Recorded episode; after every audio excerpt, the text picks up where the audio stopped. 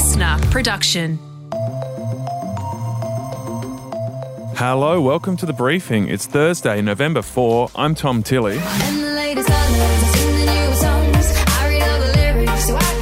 And that is the voice of a former high school teacher turned singer. Her name's Aviva, and because of her traction on YouTube, she's been able to sidestep the gatekeepers of the music industry. Our team for YouTube is in Canada and they collect all the streams and the data and when you collect it, then you can collect the money that comes off that. So, in just four years, Aviva has had billions of streams on YouTube.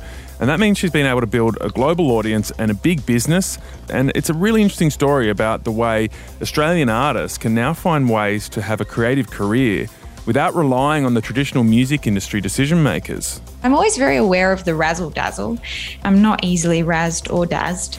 So that's our interview with Aviva coming up in the second half of the podcast. First, Jan Fran is here for the headlines. Hello, Tom. We are starting with a very good news story this morning. Uh, West Australian police have released footage of the moment that four year old Cleo Smith was rescued from a house in Carnarvon. Cleo, my name's Cameron. How are you? Are you okay? We're going to take you to see your mummy and daddy, okay? Is that good? So that's police officer Cameron Blaine saying, My name's Cameron, are you okay? An incredible moment where little Cleo then nods uh, he says, We're going to take you to see mummy and daddy, as you heard, and she smiles. You know, I just wanted to be absolutely sure that, um, you know, it certainly looked like Cleo. Um, I wanted to be absolutely sure it was her, so I said, What's your name? And she didn't answer, and I said, What's your name? Um, she didn't answer again, so I asked the third time, and then she looked at, looked at me and she said, My name's Cleo. And it was, um, and that was it. That was Police Officer Cameron explaining what happened there at a pretty extraordinary press conference. Um, Cleo was found early yesterday morning. Um, she vanished from a camping family trip. She'd been missing for 18 days and she was found alone. She was found locked inside a house in Brockman, which is a suburb of Carnarvon, about 900 kilometres north of Perth. Yeah, police stormed the Housing Commission home before 1am um, Western Australian time yesterday. And yeah, it's just an incredible moment, Jan, that really really warmed the hearts people right around the country. Yeah, well, I actually um, heard first heard that this happened, not from a news alert, but from a text. A friend of mine texted in a group chat and he said they found the little girl, mm. um, which, you know, I hadn't heard from this friend in, in weeks either. So it just goes to show how connected so many people were to this story. The police say they also received thousands of pieces of information from the public and worked with forensic clues to find her. Here's Rod Wilde. He's the detective leading the case there. It was the hard work. It was the hard work of the team that did it, analysing all of that information, gathering it all, working through it and finding that needle in that haystack. Yeah, so there was a $1 million reward, which is where um, some of the information came from, but apparently it's not going to go to any one person because really the hard work was done by the police who pieced um, many different pieces of information together. Yeah, now we don't actually know too much um, about the occupant of the home. He is a 36 year old local who is living alone. Um, that's pretty much all we know. He is in police custody at the moment, um, although no charges have been laid. Now that might develop. Of course, this is a developing story. So depending on what time you're listening to the podcast, he may or may not have been charged. Yeah. So he wasn't on the sex offender list. They did. Um, speak to a lot of people who were. The line that really sticks out is is the line from Cleo's mother, Ellie Smith, who said on social media yesterday, "Our family is whole again." Um, which is a beautiful thing. We might hear more from the family today as well. But everyone's waiting, I guess, Jan, to to find out how police did this. What was the, the key bits of information Absolutely. that led to this? Absolutely. Um, I mean, yeah. criminologists say that, you know, if, if a child is kidnapped, the amount of time, the average amount of time they're likely to survive is three hours. Wow. You know, yeah. So this girl had been missing for you know, two weeks, if not more. And so hope was kind of fading. So to have this happen is a really extraordinary moment. And I think people are just going to want to know every single detail. And the French ambassador has lashed out at the leak of private messages between uh, the French president, Emmanuel Macron, and the Prime Minister, Scott Morrison. This is an unprecedented new law in terms of how to proceed and also in terms of truth and trust. That was the French ambassador Jean Pierre Thebault speaking there at the National Press Club yesterday. Now, the text that he's um, referring to detailed Australia's cancellation of the $90 billion submarine deal with France, um, which has seen this ongoing and growing feud between the two countries. Yeah, Scott Morrison said he wouldn't apologise for scrapping the deal, though. Claims were made and claims were refuted. What what is needed now is for us to all just get on with it. The rift between France and Australia shows no signs of slowing down. It was pretty obvious um, at the recent COP26 climate summit in Glasgow. Uh, Macron claimed that Scott Morrison had lied to him about the fate of the submarine deal. He was asked point blank, Do you think Scott Morrison lied to you? And he said, I don't think I know, um, which was a, a, very definitive statement there. Scott Morrison doesn't seem to, to really want to make things better. Meanwhile, Scott Morrison's flown to Dubai on his way home from the Glasgow summit and he stopped in to thank Australian troops for helping evacuate thousands of people from Kabul when the Taliban took over in Afghanistan. The great honour, as I said, to be here at Camp Baird. This was the site of our base to run what was the largest ever airlift that we've ever been involved in as a country. So the base is Australia's defence hub in the region. Um, there's 4,100 Afghan evacuees um, that were taken there, cared for, and processed before travelling to Australia um, during the Taliban's takeover in August. Now the PM is on his way home from the G20 and the COP26 summits in Europe. What was sort of the takeaways from the summits, do you reckon, Tom? Yeah, the biggest achievement from the Glasgow summit, which we've been waiting for for months, have been a huge build up, were the deforestation pledge. And so the aim there is to end deforestation by 2030. So Australia did sign up to that one. Um, the other big pledge made was a methane pledge to reduce methane emissions by 30% by 2030. Um, so that will have a big impact on agriculture, and that's a pledge Australia didn't sign up to.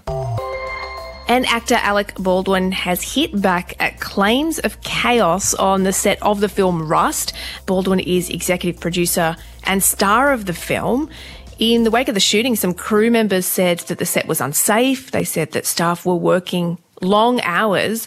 But Baldwin um, posted something on Instagram. He posted, Read this and linked to a post from a woman named Therese Magpale Davis, who was in the wardrobe department. Yeah, so her post said, I'm so sick of this narrative. The story of us being overworked and surrounded by unsafe, chaotic conditions is bullshit.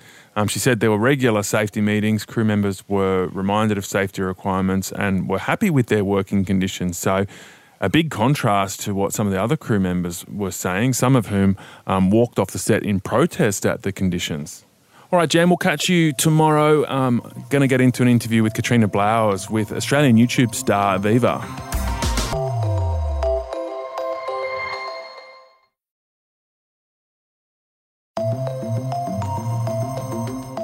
All right, this briefing is about sidestepping the normal gatekeepers of the music industry. And for someone that wanted to have a career in, in music, the well worn path was you form a band, you try and get some shows, do some recording, try and get some radio play, which might get label interest, which then means you can take your, your shows and your recordings to a whole new level. But because of the internet, particularly YouTube, as we're about to learn, Katrina, the game's changed. It has. And I think for many creatives for the better, because I guess the downside to that well worn path was that many people felt like they had to compromise their sound or change their image in order to please record company executives. So this new way means that people have a lot more creative control and are making just as much money even more by navigating this new space? Well, yeah, it was often the people at radio stations who decided what to put to air and the bosses of these record labels that really got to decide who was successful and who wasn't. And it, it does seem way more democratic now. So, young Aussie artist Aviva is a perfect example of someone who maybe you haven't heard of in the mainstream, but she's had her emo pop songs downloaded billions, that's right, billions with a B, of times. Yeah, so we're going to hear her story. She's just put out a fictional book called Selfless. And it plays into, I guess, a, a big theme that's part of all her work about being an outsider from the outside, you would call it emo music essentially, and it, it does sort of play to that narrative of not being accepted or not being able to express yourself, and it ties in with her real life story, which is doing things differently. Aviva, thank you so much for joining us. Take us back to the start of your whole journey. Did you consciously choose to go this direction, and did you ever dream it could be so big? I never dreamt that I would get to where I'm at the way that I have, to be honest. I've always been very aspirational. I always knew what I could be and who I could be and what I can produce and have just worked to that end. And for me personally, I mean, I started in bands at the end of high school, straight in the beginning of uni. I was in these bands, but it was very clear for me from the start that guys in these bands weren't really interested in music and a career because it was always drinking and partying. And I don't drink or party or do any of that stuff. I'm quite, I'm quite serious. Mm-hmm. so for me, I was trying to take music really seriously to build a career because I didn't want to do another job working for someone else. I wanted a creative career. And so those kinds of bands didn't work for me. And I just had to keep going until I um, got into a rhythm and a flow. And I think that that really just comes back to knowing where you want to be. Like, I don't think that I ever had an exact point of what I wanted. I just knew that it was bigger than I could achieve by doing that back blocks, garage, build it up from the ground style. So, what did you decide instead? Well, when I met Mateus, who is basically the other side of Aviva, so I am Aviva and it's my real name. But from a business perspective, I run it with Matt, and we both had the same idea of this needs to be shaped in a different way. We we need to shape it like a business and art is a huge part of it. It's the engine, but at the end of the day, if you want a career, you have to take things seriously to a certain extent and you can still have fun while taking things seriously. So I think that's something people often don't realize and we both started writing music and seeing that the Australian scene wasn't going to work for us because if you listen to the music that is big in Australia, it has that Australian sound really distinctly. And I appreciate that for what it is. But for me, it wasn't, it wasn't enough. My music from when we first put it online instantly started hitting in America and in Europe, even with the older sound that we sort of initially were playing around with. So that straight away was an indicator. Mm, maybe we should be looking sort of broader horizons. Talk to us about YouTube and how integral that has been in your journey and in your success. How does that all work? YouTube is still, I believe, the best way for any type of artist to get their medium out to a wider international audience. So, our song Girls went viral on a YouTube Tastemakers channel. The tastemaker was called Mr. Suicide Sheep. This person doesn't create music, they just curate music. Mm. And they've wow. built a business with, you know, millions of followers and the ability to make and break new artists, which they kind of did for us. So the song Girls went viral and reached this global audience.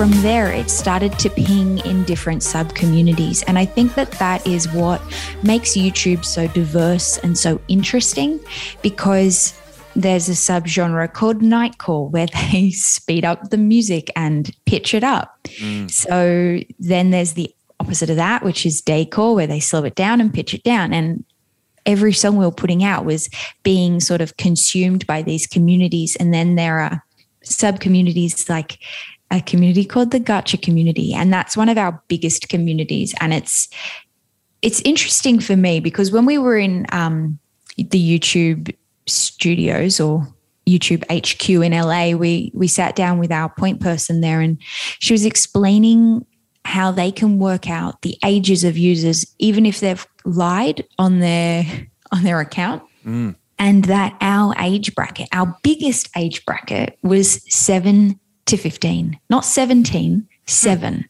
Yeah. Which blew our minds at first. Since we learned that, we were actually able to really identify it and, and see that. And it, it's really interesting when you think that your age bracket's this, and then you find out it's that. It's, yeah, it's quite illuminating. Our team for YouTube is in Canada and they collect all the the streams and the data and when you collect it, then you can collect the the money that comes off that. So it's just like a stream on on Spotify or Apple Music or anywhere else if they're using the song to to make their own thing. And I'm all about creativity and encouraging creativity. So it's like a double gift to me seeing people going out themselves and being creative and then using my song to sort of help inspire their creativity. That's very fulfilling. Yeah, so you built up this big following, which I guess gave you a fair bit of control and power, and you actually then started to get offers from the, the traditional gatekeepers in the music industry. But you decided to say no to the big record deal where they own your material and then have a say in the creativity going forward. How hard was it to say no? After the YouTube stuff sort of it sparked and it was the fire was starting to burn you know you're pinging all the labels are tracking these things and and you start pinging and they start going oh this is an interesting artist we'll reach out. And we were lucky was pre-covid and back when everyone was footloose and fancy free so we were flown all around the world put up in hotels like very old school record label wooing but I'm always very aware of the razzle dazzle.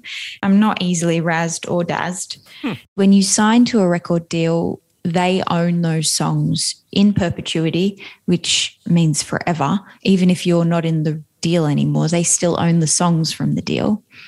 And they also own you for that time that you're in the deal. So they can say, no, you cannot do this, or yes, you must do this, which I'm a pretty solid in who I am person. And, and that it's in itself was an unappealing thought. In the end, we had to make the decision for ourselves.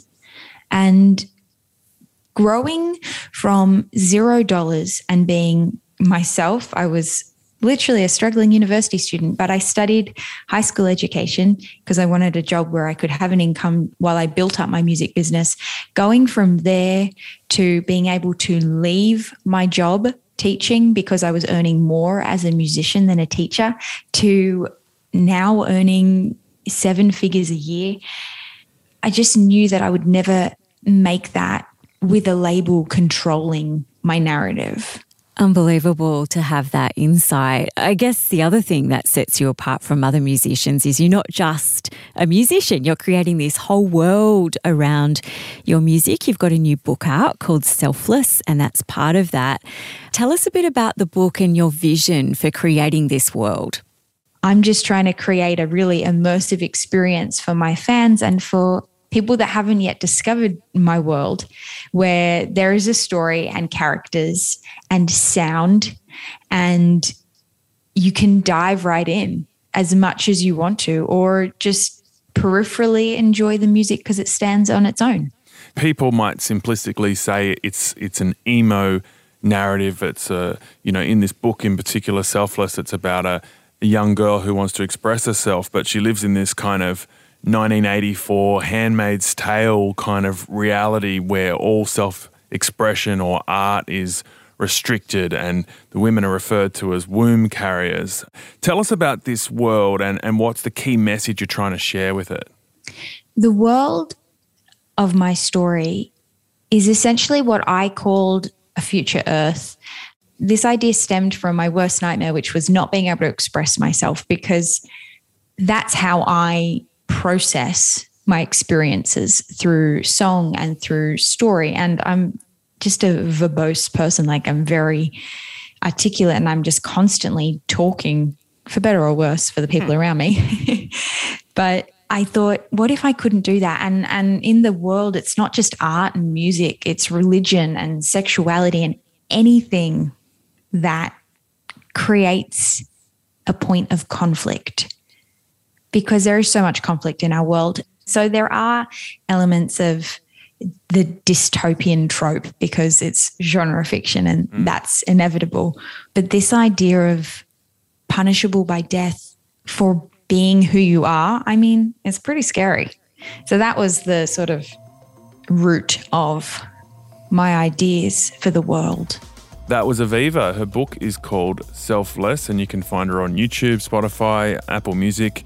What I found really interesting there, Katrina, was learning more about those YouTube communities that most of her hits have come from being cross posted on other people's yeah. channels or people kind of remixing her content, but they can still get the revenue streams from, from those hits. And the money that you can make just by curating other people's music, uh. I think I might have to look into this as a bit of a side hustle, Tom. Yeah, and I guess the other big thing to take out is like you can go to a global audience. That's just the, mm. the very obvious but amazing thing about these big internet platforms. Tomorrow on the briefing, what is the metaverse?